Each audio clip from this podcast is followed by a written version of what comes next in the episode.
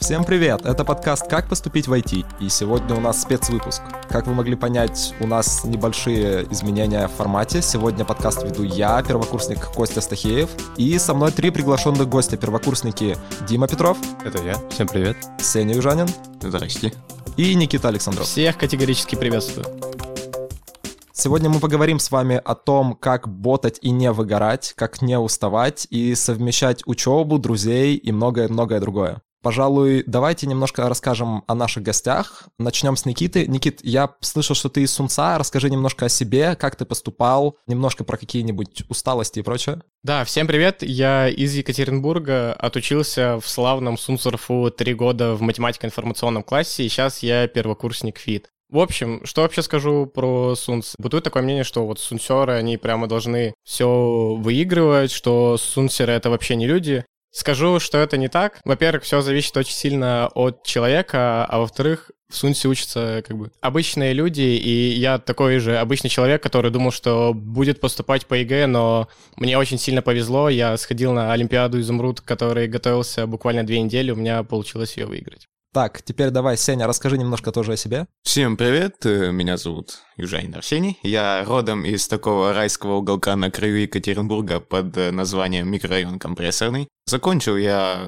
школу номер 53, ну, поступил по изумруду, который поехал написать чисто по приколу, вот, но в итоге шутка затянулась. Так, Дим. Всем привет, меня зовут Дима Петров, как это было озвучено ранее. Я поступал по Олимпиаде, Олимпиада «Газпром», которую я взял в 10 классе. Окончил школу 35-ю, но при этом два с половиной года отучился сунсурфу. В принципе, увлекаюсь многим, в том числе фрилансом. Я, получается, единственный здесь иногородний. Я из Златоуста, Челябинская область. Учился я в самой обычной МАУСОШ номер 9. У нас по факту не было ни информатики, ни физики, ни какой-то сдельной математики. Мы не готовились к Олимпиадам, кое-как готовились к ЕГЭ. Я тоже планировал поступать по ЕГЭ, но в итоге поступил по изумруду. И давайте, ребят, немножко обсудим наши насущные вопросы. Никит, расскажи немножко, было ли у тебя что-то вроде выгорания, усталости или чего-то подобного? Я не буду говорить, что это именно было выгорание, потому что выгорание для меня и как это принято считать, это что-то прямо сильно-сильно серьезное, когда ты понимаешь, что тебе вообще не хочется делать. У меня это скорее была просто сильно усталость и такая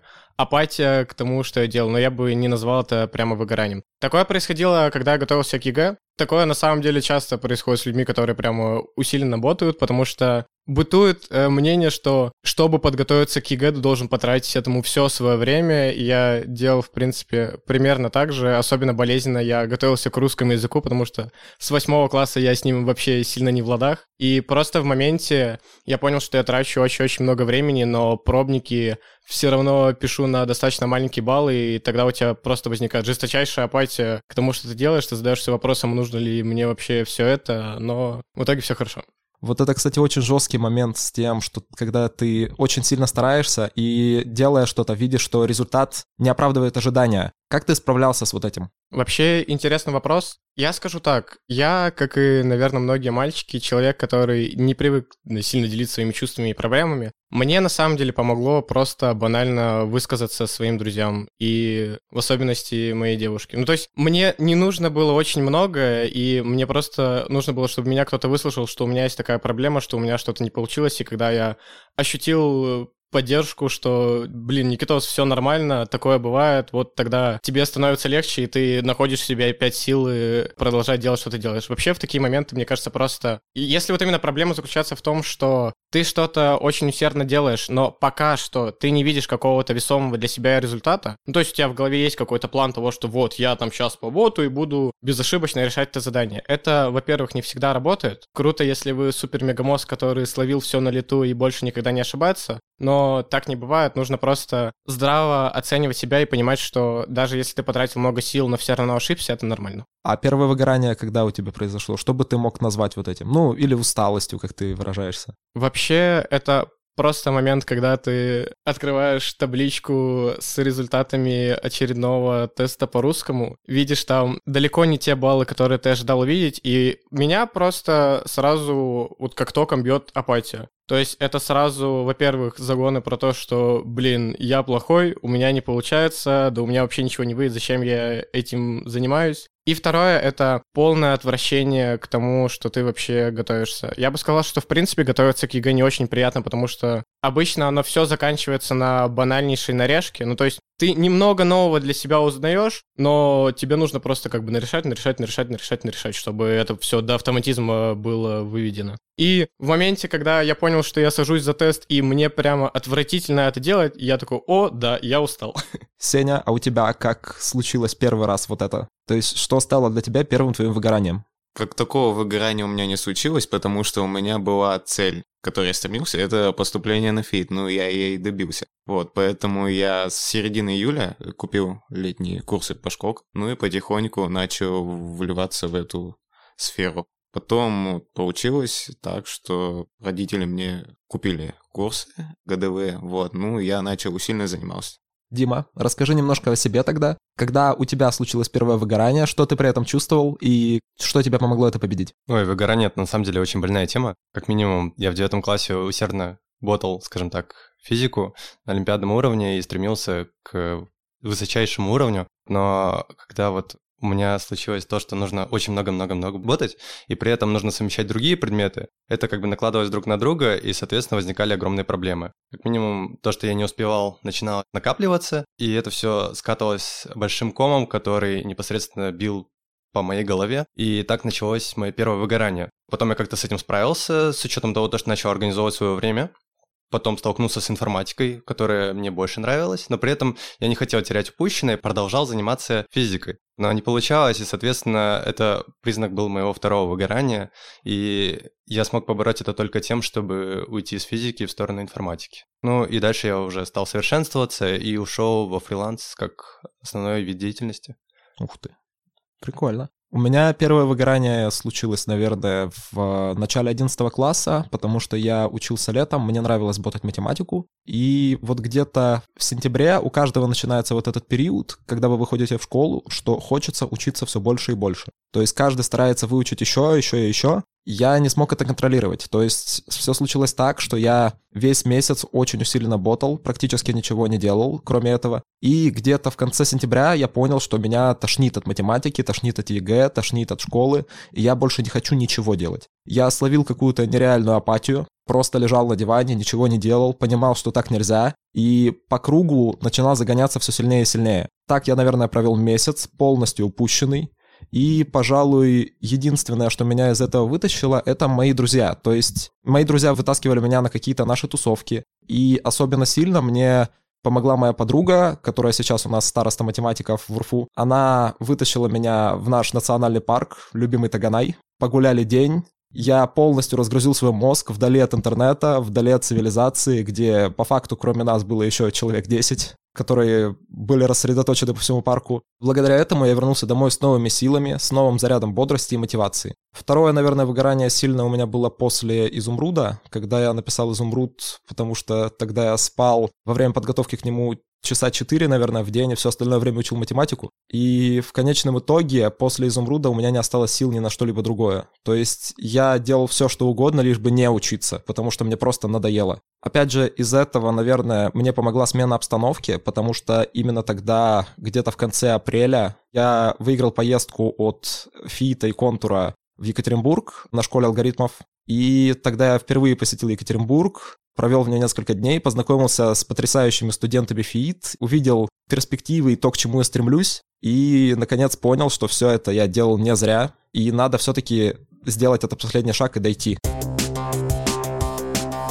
Что вот, ребят, с вами происходило в этот момент выгорания? Что изменилось в вашей жизни тогда тотально? И от чего вы отказались в эти моменты? То есть, вот, например, Сеня говорил, что у него практически не было выгорания, однако у всех немножко в малой степени это бывает. Как ты боролся с этим и как ты это ощущал на себе?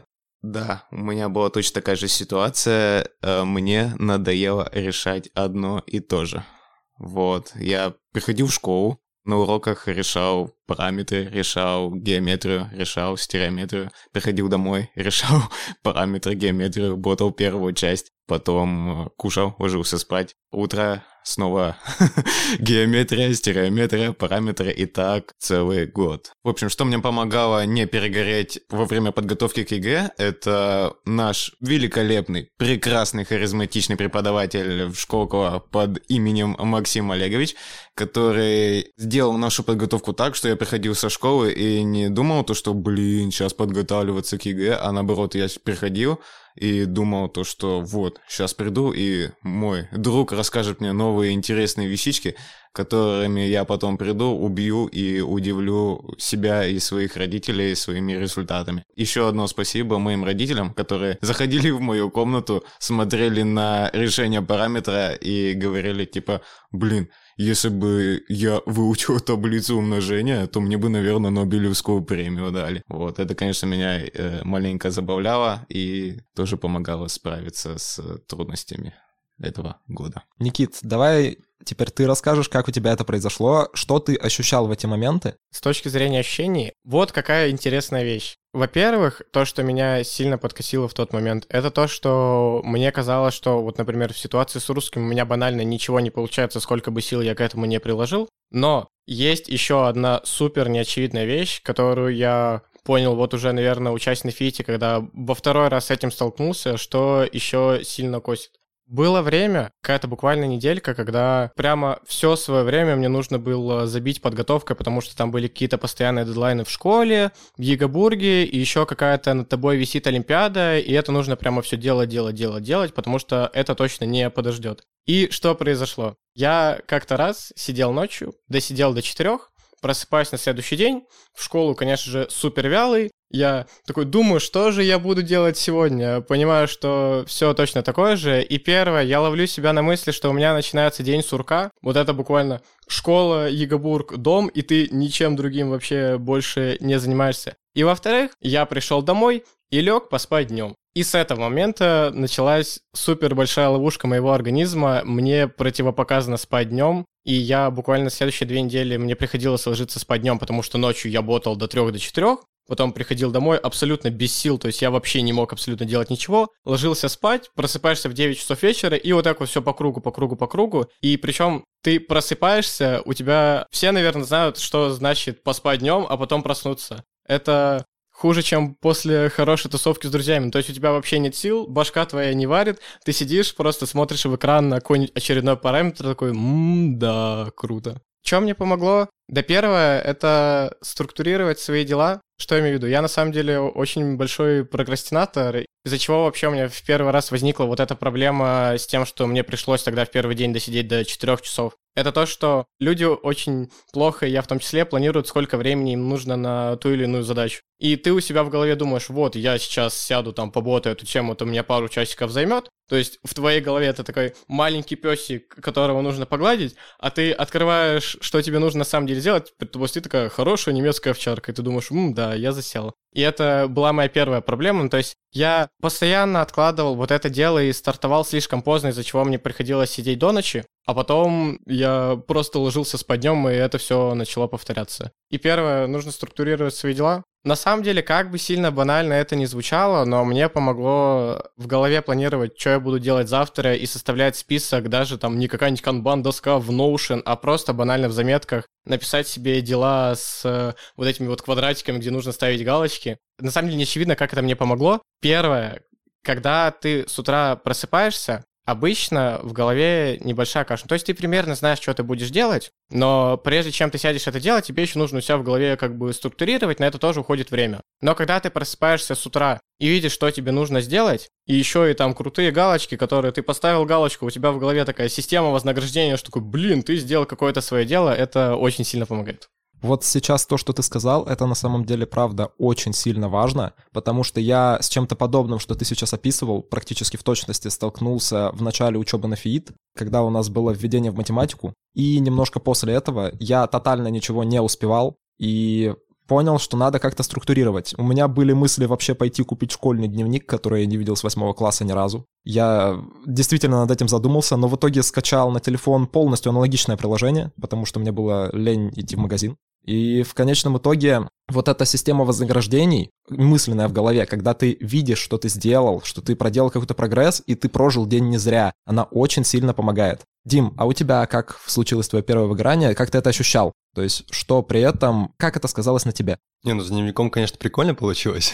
у меня такого не было. Я отказался практически от всего, то есть я занимался физикой, занимался физикой постоянно. А когда мне это начало надоедать, я скачал игру Counter-Strike и начал в нее играть. И очень много времени убил на ней. Я сделал для того, чтобы чисто у меня каждый день не был как день сурка. Я пытался как-то разнообразить свой день. Но, тем не менее, не рассчитывал свои силы, и, соответственно, вот у меня все летело, пух и прах. Я был тогда на тот момент в самой крутой группе по физике, которые реально готовились там к всероссийскому этапу Всероссийской Олимпиады школьников, но, тем не менее, меня оттуда выгоняли, чисто из-за моей неорганизованности на тот момент. Но приходилось вставать, идти дальше и систематизировать, брать себя в руки, скажем так, бороться с этим. Это случалось не раз, но со временем у меня выработался иммунитет к этому, и я смог побороть это, и только вот потом я осознал, насколько это круто планировать. А если говорить про инструменты планирования, то, мне кажется, я все перепробовал абсолютно, но самое прикольное, что мне показалось, так это просто обычные заметки, которые можно смотреть непосредственно и на ноутбуке, и на планшете, и на телефоне, потому что, по сути, тебе больше ничего не нужно. Ты можешь фокусироваться лишь только на то, что тебе нужно на данный момент. И, соответственно, когда ты что-то выполнил, ты можешь просто вычеркивать это, и, в принципе, ты видишь свой прогресс, где бы ты ни был. Дим, еще ты рассказывал, что ты занимаешься фрилансом. С какого класса? Получается, с класса 10 в девятом классе, с 9 по 10, я занимался в IT-школе Samsung и так увлекся мобильной разработкой. Потом я просто перескочил на соседний стек технологий и начал развиваться дальше. И так перешел, в принципе, на фриланс. Не мешал ли тебе фриланс учиться? То есть не было ли какой-то сильной нагрузки в связи с этим? Очень сильно мешало. Именно поэтому я в конце, ну, в середине 11 класса перешел непосредственно в другую школу, чисто для того, чтобы сфокусироваться на том, чем мне интересно. Тем не менее, скажем так, это был поспешный вывод, потому что, как казалось, в школе, в отличие от СУНЦа, все равно есть свои минусы, и они тоже непосредственно на тебя давят. Например, подготовка к ЕГЭ, которую я вообще терпеть не могу, она мне доставляла дискомфорт, и я, честно говоря, очень сильно переживал по этому поводу, что вызывало, опять же, выгорание. То есть я правильно понимаю, что ты перешел в 11 классе из Сунца в обычную школу? И пожалел ли ты об этом в итоге? Я стараюсь не жалеть о своих решениях, но, скажем так, оставшись э, я в Сунсе, в принципе, мне было бы комфортнее. Но в целом это дает свои плюсы, потому что у меня освободилась часть времени, которое я смог потратить непосредственно на то, чтобы познание себя и работу в том числе. То есть это принесло свои плюсы. Респект Диме за Counter-Strike. На самом деле он сказал очень важную вещь. Важно уметь расслабляться. То есть то, что ты играешь в игры, к примеру, час в день, ни в коем случае не даст тебе каких-то проблем. Наоборот, это может помочь тебе расслабиться, отвлечься от каких-то других обязанностей, разгрузить голову. И, наверное, очень важно уметь делать что-то подобное.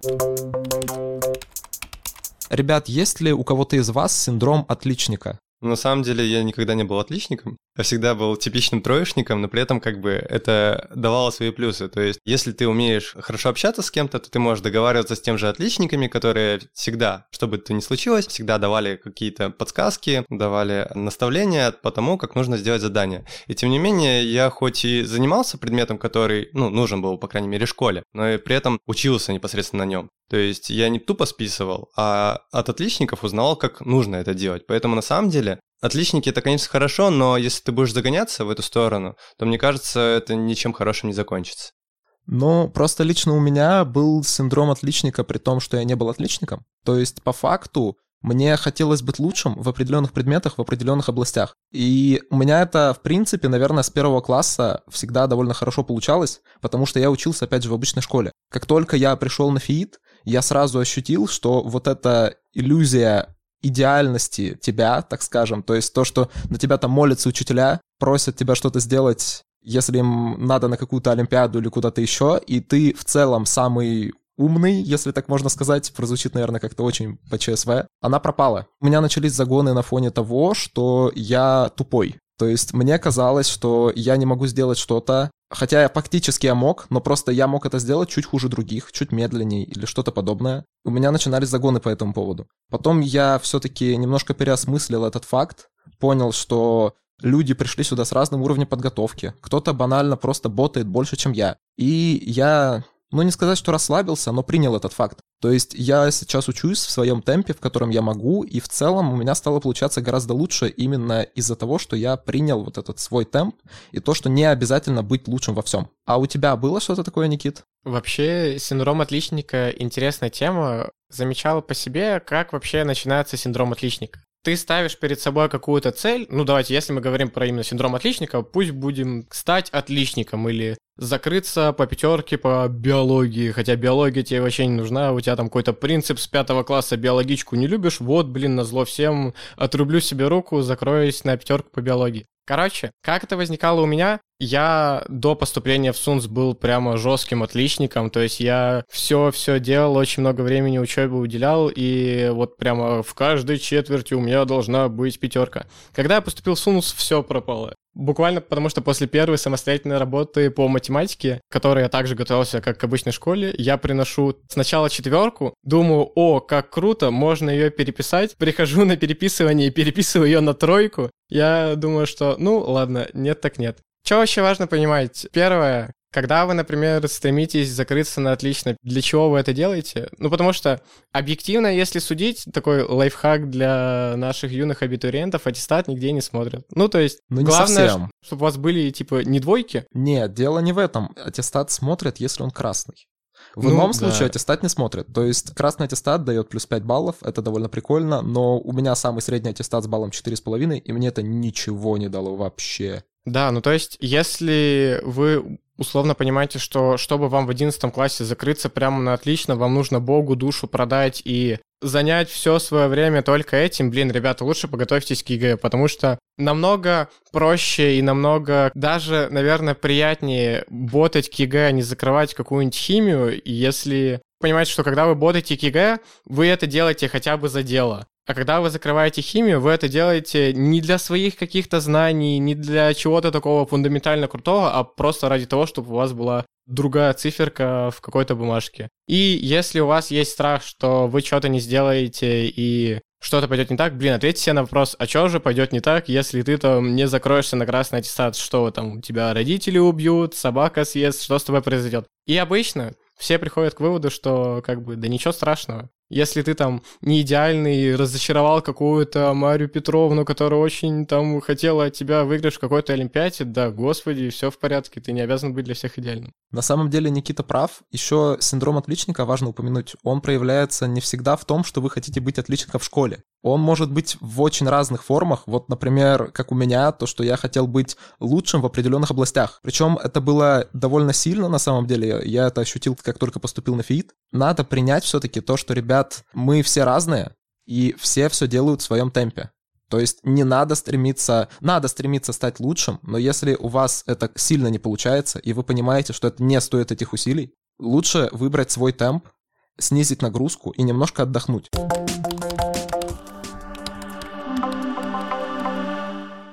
Кстати, насчет отдыха. Вот Дима уже упоминал вот эти темы с играми и прочее. А вы, ребят, как отдыхаете? То есть вот, Никит, что ты делаешь для того, чтобы отдохнуть? Короче, раз мы начали говорить про отдых, я еще сделаю небольшую ремарку про планирование. Вот мы говорили, что было бы круто структурировать свои дела и писать себе такой списочек дел того, что надо сделать. Раз мы говорим про отдых, пожалуйста, попытайтесь также в этот список вносить и что-то, что будет вам приятно и от чего вы будете отдыхать. Потому что если ты просыпаешься с утра, открываешь заметки, а у тебя написано, блин, мне нужно поботать э, ЕГЭ, мне нужно закрыть какой-нибудь дедлайн по информатике в школе и вообще сделать генеральную уборку дома, ты слушаешь такой, ммм, да, день пройдет офигенно. Короче, выделяйте себе время на отдых, первый совет. Потому что отдыхать это важно. И во-вторых, если вы составляете план, то, пожалуйста, вносите в свой план то, что вы будете отдыхать. Как отдыхаю я? Для меня отдых встать из-за компьютера и вообще такая парадоксальная штука. Вот у меня в комнате есть такой деревянный стол стоит, на котором я условно учусь, работаю. И мне всегда очень важно встать именно из этого стола и буквально даже в другую часть комнаты уйти. Там даже буквально лечь на диван, который стоит там в трех метрах оттуда. Попытайтесь сменить обстановку. И, блин, не залипайте в ТикТок, ребят. ТикТок — это ловушка. В ТикТоке сидеть не надо, ТикТок — это не отдых. Если уж вы отдыхаете, идите, поговорите с друзьями. Если вы играете на музыкальном инструменте, блин, поиграйте на музыкальном инструменте. Сходите, погладьте кота, съешьте что-нибудь вкусного или на крайняк Если вы, например, зашли на YouTube, то вы не включаете себе бесконечное количество каких-то непонятных видосов, а типа выберите себе что-нибудь, что действительно вам было по кайфу, а не для того, чтобы просто как бы время у себя заполнить. И еще важный аспект, раз уж я сказал про ТикТок, когда вы составляете план и когда вы отмечаете у себя время, когда вы будете отдыхать, пожалуйста, не делайте отдых бесконечным. И если у вас написано в плане, что я там отдыхаю полтора часа, а потом сажусь учиться, то не надо играть в эту игру с тем, что «э, да еще пять минут, э, да ничего от этого не случится». Лучше остановите себя и как бы занормируйте свой отдых. И тогда у вас не будет вот этого противного чувства, что, блин, я сейчас отдыхаю, а мог бы сейчас что-то полезное делать, и вы не будете вообще винить себя за то, что вы отдыхаете. Вот, кстати, про план важная тема. У меня есть небольшие две поправочки. Первое, для меня всегда было очень сложно составить четкий план. То есть я так физически не могу, мне нужен план плавающий. У меня есть определенный список дел, которые я знаю, что я обязан сделать. И я в голове примерно прикидываю, когда я могу сделать эти дела, когда я смогу отдохнуть, когда я смогу что-то вот совместить, возможно, это как-то. Если вам так удобно, то лучше действительно делать так, потому что как только я пытался составлять план со строгими временными рамками, у меня ничего не получалось. Я ничего не успевал и ничего не мог, потому что, наверное, не знаю, не могу оценивать нагрузку или что-то подобное. Потом еще, пожалуй, важным аспектом является то, что вот ты сказал, ставьте время для отдыха, иногда можно просто ничего не вставлять. То есть, по факту, надо не переоценивать себя, вставить, например, блок «Сегодня я час ботаю ЕГЭ», потом что-то делаю. Вообще что угодно. Можно просто ничего не придумывать. Потом вечером еще три часа ботаю ЕГЭ, и снова ничего не делаю. Да, кстати, сразу же, если что, ремарка по плавающему плану. Когда я говорил про план, я не имел в виду, что вот вы должны себе составить тюремный режим с тем, что а, с 9 до 3 я нахожусь в школе, потом ровно час должна занять моя дорога домой. Я приехал домой, у меня есть ровно 15 минут, чтобы поставить еду в микроволновку, разогреть, покушать. Нет, конечно, нет. Скорее, что я имею в виду под нормированием отдыхом. Если вы садитесь отдыхать, то как бы вам не нужно именно точно по времени его ограничить, типа там с 5 до 6. Скорее, прикидывайте себя в голове, что вы должны выделить на это, например, там не больше часа, не больше полутора часа, не больше 40 минут. Скорее про это. Вот да, рамки должны быть примерными, они не должны быть строгими, иначе жизнь действительно превратится в какое-то тюремное расписание. Для меня, наверное, отдыхом в первую очередь была природа, потому что я сам из Златоуста, который славится своими горами, своей природой. По факту моя школа стояла в лесу. С трех сторон из четырех она была окружена лесом. Я любил ходить куда-то расслабиться в лес, просто без телефона, без всего, просто подумать о своем. Еще очень важным фактом, который у меня сейчас остался, наверное, единственный, это общение с другими людьми. Я, переехав в Екатеринбург, понял, что жить в общаге тяжело, поэтому я сейчас по факту живу со своими друзьями. Мы каждый день садимся, там играем в карты, общаемся, что-то делаем. И это очень сильно помогает разгрузить голову. Самое главное, на самом деле, поменьше заходить в интернет. Если вы много работаете с применением интернета, например, поступив на ФИИТ, я понял, что я очень много таким занимаюсь, то надо от него периодически отключаться. Иногда у меня это не получается. Мне говорят, чувак, выйди, потрогай траву. Я выхожу, трогаю траву, и мне становится намного проще. Это действительно неплохой совет. Дим, а у тебя как проходил отдых? Ты еще и фрилансер. Это вообще, наверное, очень тяжело совмещать. Ты вообще отдыхал? Я отношусь к ленивым типу людей, поэтому, конечно, для меня был отдых далеко не на последнем месте. Пришлось с Counter-Strike, конечно, немножко поубавить обороты, а в дальнейшем и вообще уйти с него, потому что на самом деле эта штука затягивает, как и ТикТок. Но для меня отдых — это спорт в первую очередь, потому что, ну не знаю, как минимум можно всегда вечером выйти во двор, повисеть на турнике, размять косточки, и ты уже чувствуешь себя освеженным, скажем так. Поплавать тоже очень прикольная тема потому что, по сути, это испытываешь необычное ощущение, что придает тебе сил, и ты чувствуешь себя, ну, что ли, более спокойным, менее запуганным вот этой всей ситуации, которая у тебя скапливается. Что касается с фрилансом, ну, тут надо проставлять непосредственно временные рамки. Я не отношусь к тем людям, которые жестко проставляют себе рамки. Я предпочитаю все-таки как-то вот все примерно накидывать, а дальше уже непосредственно в порядке приоритетов выполнять действия. Но непосредственно у меня всегда было правило после 10 ничего не делать. Все, что связано с учебой, и все, что связано с работой. Потому что иначе реально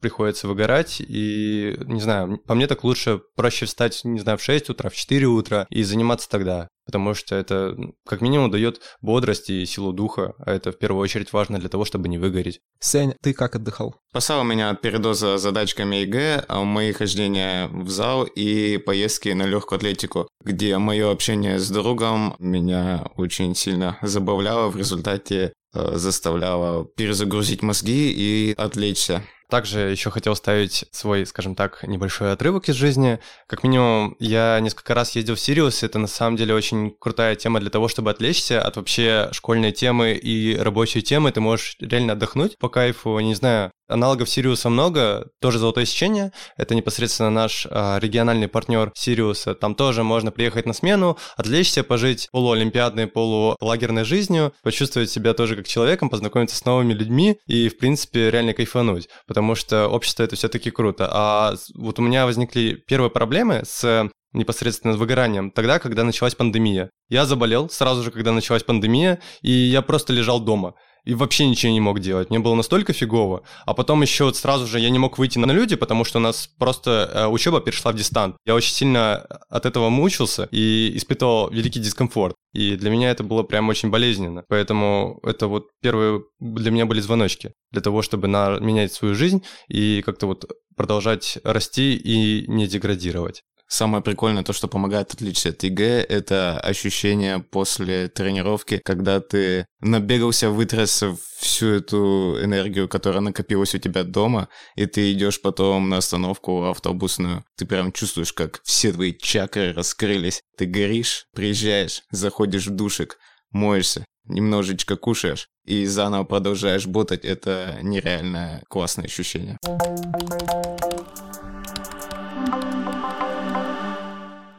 Кстати, Дима, ты говорил насчет Сириуса, насчет вот всего подобного. А правда ли это помогает отдыхать? Потому что есть довольно много вещей, которые ощущаются отдыхом, но таковыми не являются на самом деле. Знаешь ли ты какие-то такие, и правда ли Сириус помогал именно что отдохнуть и отвлечься? Ну, начну я, пожалуй, с Сириуса. Но на самом деле это очень крутая тема. Все думают, то, что мы туда едем чисто, чтобы поботать, попрограммировать, не знаю, там, поработать или еще что-то, в зависимости от какой тематики организовали смену. Но тем не менее, кто бы что ни говорил, вот на такие мероприятия ездит просто отдохнуть и познакомиться с новыми людьми работа, которая там устроена, она э, рассчитана чисто на то, чтобы ты испытывал кайф от этого. Потому что, как правило, тем, чем вы там занимаетесь, совершенно не похоже на то, чем вы занимаетесь в школе. В принципе, Олимпиада это тоже своего рода отдых, потому что ты отвлекаешься от вот этой всей школьной ерунды и непосредственно можешь сосредоточиться на непростых задачках, которые ты можешь решить на протяжении долгого времени. Тебя никто не будет дергать, никто не будет торопить. Вот у тебя есть буквально 5 часов, 5 задачек.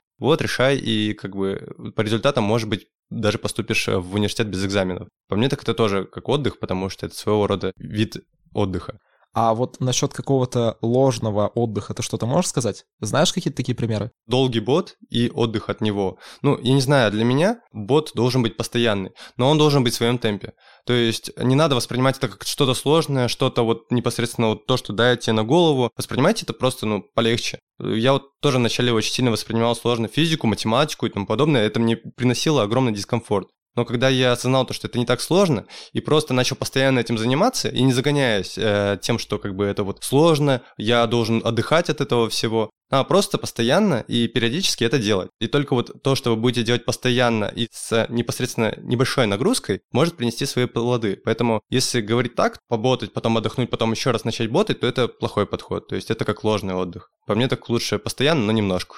На самом деле полностью прав. Я очень хорошо вот этот подход, про который ты говорил, ощутил на себе. Поботать, отдохнуть, перегореть, что-то подобное на себе ощутить. Потом снова поботать очень жестко, потом снова перегореть и так далее. А вот, Никит, у тебя было какое-то, ну, может, ложным отдыхом ты занимался или знаешь какие-то примеры подобные? Ну, вообще, вот прямо, что в моем случае ложный отдых, это скроллить ленту в ВК, например, или залипнуть на то, как у тебя крутится лента в ТикТоке, когда ты, ну, типа, ноль смысла вообще в видосах, которые ты смотришь, а ты еще потом очухиваешься, такой, о, нифига себе, прошло два часа, и ты не чувствуешь себя отдохнувшим. Это вот если давать простой ответ.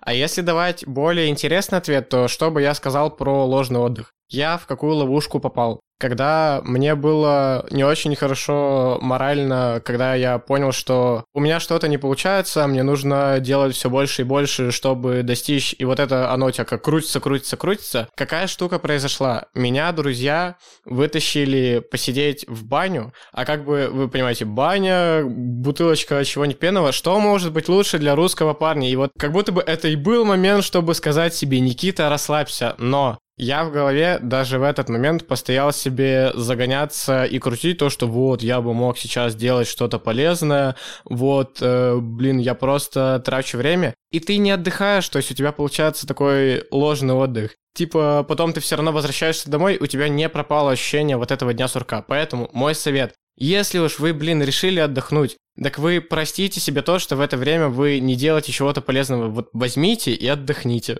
Сеня, у тебя было что-то такое? По моему мнению, самым можно отдыхом является после жесткой ботвы математики пойти поботать русский или информатику. Поэтому, ребята, не делайте так никогда, а идите лучше и отдохните. Отдых от бота в виде бота да, это очень это сильно. Такое себе развлечение, если честно.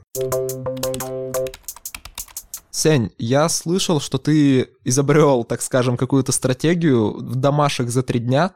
По крайней мере, до подкаста ты говорил мне, что она называется именно так. Расскажи, пожалуйста, немножко поподробнее про нее. Ну, в общем, такое дело. У нас так повезло с расписанием, что мы отдыхаем, грубо говоря, по понедельник, воскресенье и субботу. Хаотично делать предметы никогда такого не рекомендую вам. Поэтому что я сделал? В субботу я буду только математические предметы, в воскресенье прогаю, а в понедельник оставляю на расслабление и буду философию, ПЭК и английский язык. А все, что не получилось поделать выходные, что постоянно так и выходит, а я доделываю на неделе потихонечку. Вот. Потому что когда ты приезжаешь с пар домой, через полтора часа ну, полтора часа тратишь на дорогу, приезжаешь ты никакой, особенно когда едешь на автобусе. После этого как раз-таки я иду на тренировку, там полностью перезагружаюсь, э, прихожу домой после душка, все, и в нормальном, прекрасном темпе продолжаю доделывать то, что не успел в выходные. И это очень сильно помогает. Если что, ПЭК — это практика эффективной коммуникации, один из предметов на ФИИТе, очень интересный, очень прикольный. И, ребят, а приходилось ли вам в ходе вашей подготовки или чего-то подобного ощущать какие-то очень неприятные вещи, вроде, например, отказов друзьям или что-то такое? Просто для меня это очень больная тема, потому что лично я не умею отказывать людям. Вот сегодня, например, мне даже пришлось отказываться участвовать в хакатоне моим близким друзьям из Златоуста, которые у нас тоже сейчас учатся на матмехе, потому что у меня в эти дни челлендж по ОПД. Это было очень обидно, очень грустно, и в целом я никогда не умел никому отказывать. Никит, я слышу, что у тебя тоже бывали такие проблемы. Расскажи немножко про это. Да, на самом деле, Костя, мы с тобой в этом плане сильно схожи. Я, как человек, очень падкий на пойти погулять с друзьями, на где-то тусануть. И причем я иногда ловил себя на мысли, что я это делаю даже скорее не из-за того, что мне это сильно хочется, а из-за того, что, ну, так правильно, ну, типа, ты такой друг, ты должен это сделать. Что важно у себя понимать? Первое — это делать что-то, и, например, идти отдыхать с друзьями только если ты действительно этого хочешь, и если это нужно только для тебя. Если говорить вообще про то, в чем нужно как бы себе отказывать, когда ты что-то ботаешь, тут очень важно правильно расставлять приоритеты. Ну, то есть у нас был крутой пример про приоритеты на курсе основ проектной деятельности от Ивана Домашних. Там была какая идея? Выделите в своей жизни такие большие камешки, например, учеба, друзья, семья, может у кого-то это отношения. И у вас есть маленькие камешки, это такие задачки, которые как бы нужно делать, их очень обычно много, но они очень сильно неважные. Там, не знаю, встретиться с каким-нибудь старым знакомым, с которого ты не хочешь видеть, знаю, погулять там с собакой, помыть посуду. Вот что надо делать? Когда вы пытаетесь что-то спланировать, очень большая ловушка сначала пытаться запихивать маленькие камешки в условно какую-то... Вот давайте представим, что у нас есть емкость нашего дня, и вот мы ее заполняем какими-то делами. Если вы сначала насыпите маленькие камешки, если вы будете вообще планировать все так, что вот я сначала мою посуду, а потом там боты, ну то есть вы на первое место у себя в голове ставите вот эти маленькие дела, которые как бы нужно делать, но как бы мне проще за них взяться, и уже потом я буду делать что-то большое, серьезное, что для меня важно, то придется в конце концов, скорее всего, отказаться от какого-то большого камешка. А если вы сначала, блин, положите большие камешки, и засыпите сверху на них маленькие, и даже если что-то просыпется, пусть это будет маленький камешек, а не, например, отказ от общения с вашей семьей. Вот, кстати, про камушки. Я лично еще в классе в 11 уловил такую систему, что жизнь у меня делится на три основных категории. Это друзья, ну и семья, соответственно, учеба и сон. И зачастую я жертвовал самым последним вот этим блоком, чтобы успевать уделять внимание первым двум. И на самом деле это ошибка, то есть надо стараться спать как можно больше. Не преувеличивать, конечно, то есть сон 8 часов должен присутствовать в вашей жизни всегда. Если вы не спите, вы гарантом выгорите. Давайте, наверное, ребят, ближе уже к концу подведем итоги и сформируем практические советы того, как не перегореть, как не уставать от учебы и что нужно делать для этого. Никит, давай начнем с тебя. Еще небольшая ремарка перед тем, как мы начнем давать практические советы. Вот смотрите, обычно, э, когда люди сталкиваются с выгоранием или с проблемами в планировании, они смотрят какую-нибудь крутую лекцию и такие, вот, я ознакомился с этой информацией, я молодец. Важно в такие моменты попробовать это применить. Если вы просто с этим ознакомились, у вас ничего не получится. Ну, вообще, что для меня сыграло ключевую роль, это начать планировать. То есть составляйте себе условный, возможно, плавающий, если вам так удобно, возможно, более четкий список дел того, что вам нужно сделать хотя бы сегодня, не забывая включать туда и отдых. И как бы постепенно следуйте этому плану. Если вы что-то не успели, тоже ничего страшного, но хотя бы вы не попали в ловушку того, что я вообще ничего не успел. Дим, расскажи, наверное, про тебя. Какие советы ты можешь дать для того, чтобы не выгореть нашим слушателям? Ну, мне кажется, при подготовке к ЕГЭ как бы немножечко подзабить на ЕГЭ в хорошем степени. Очень То хорошие есть... советы, спасибо. Потому что, ну, ЕГЭ на самом деле очень сильно пугает людей, как бы абитуриентов. На самом деле это не такой сложный экзамен, достаточно просто быть морально к нему готовым, а так по сути-то вы не увидите ничего нового. Просто вы придете и напишите то, что и так знаете. Ну и, в принципе, не сходить с ума и не подавать виду. Потому что вот когда вот эта вот вся фигня началась, я вот в свою очередь, например, потерял девушку. Для меня был это огромный шок. И, соответственно, нужно просто брать и идти дальше, ну, ботать в мере, в меру своих возможностей, сильно не загоняться в эти рамки и продолжать быть собой, наслаждаться жизнью и кайфовать, в принципе, не знаю, увлекаться своим хобби, спортом, музыкальными инструментами и чем угодно просто, без разницы. Вот это, кстати, про ЕГЭ очень важная ремарочка в плане того, что на реальном ЕГЭ, ребят, действительно нет сложных задач. На самом деле я готовился к каким-то нереальным вариантам Ларина, к чему-то подобному, и я пришел на экзамен, у меня, ну, наверное, вот этот набор до 70 баллов занял минут 15 времени. То есть на самом деле на ЕГЭ нет ничего сложного, но готовиться к нему надо. Но все-таки не переусердствовать, иначе вы просто выгорите. Сень, какие ты можешь советы дать нашим слушателям? Занимайтесь спортом, ребятишки. Это Нет. очень сильно... ну, блин. Это очень сильно поможет вам разгрузить свои мозги. Также занимайтесь тем, что реально вам нравится. Алкоголь фу, сигареты фу. Да, это мы не любим и не кушаем. Вот. Кринжа навалил. Кушать. Сигареты мы не кушаем. А, общайтесь с друзьями и шутите шутки, рассказывайте анекдоты. Это расслабляет. А еще обязательно, господа, следите за своим режимом, нормально питайтесь. Если вы ботаете, если вы жестко ботаете, не забудьте покушать. И вообще, не относитесь ко всему так серьезно, как вы сейчас относитесь. Весь стол подтверждает, что в ЕГЭ нет ничего супер страшного, и как бы чаще видитесь с друзьями, и вообще все у вас будет. И выигрывайте Олимпиады. Да, кстати. Я отойду от этих всех вот этих душных советов про спорт, что-то подобное. Ребят, ходите в горы. Горы — это тема. Возьмите, съездите куда-нибудь, отправьтесь в путешествие. Если вы, не знаю, пьете, что-то такое делаете, там, ну, чем мы тут не занимаемся, разумеется. Просто пойдите, затусите с друзьями, отдохните.